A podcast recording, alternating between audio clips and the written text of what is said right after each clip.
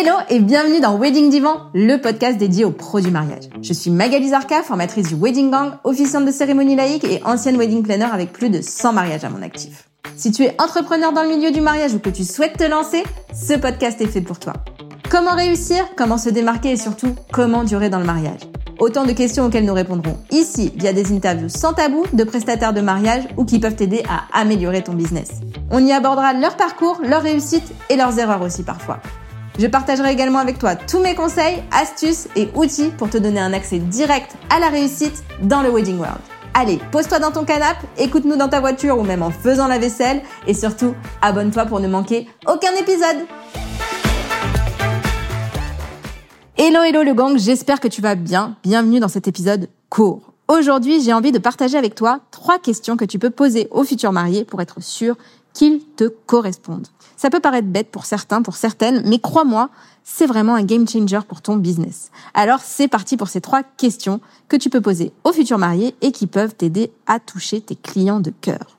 La première, c'est quelles sont vos frustrations par rapport à l'organisation de votre mariage? Par exemple, un couple peut se sentir dépassé par les coûts cachés ou l'inflation des prix.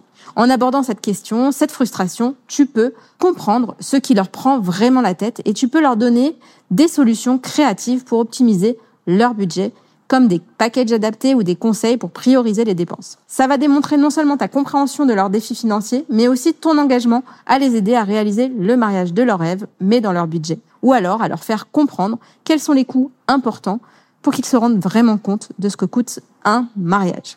Deuxième question, à quoi ressemble selon vous le jour J parfait? Des réponses variées peuvent ressortir de cette question, comme le désir d'une cérémonie au bord de la mer, ou un grand mariage dans un château, ou encore un barbecue dans leur jardin.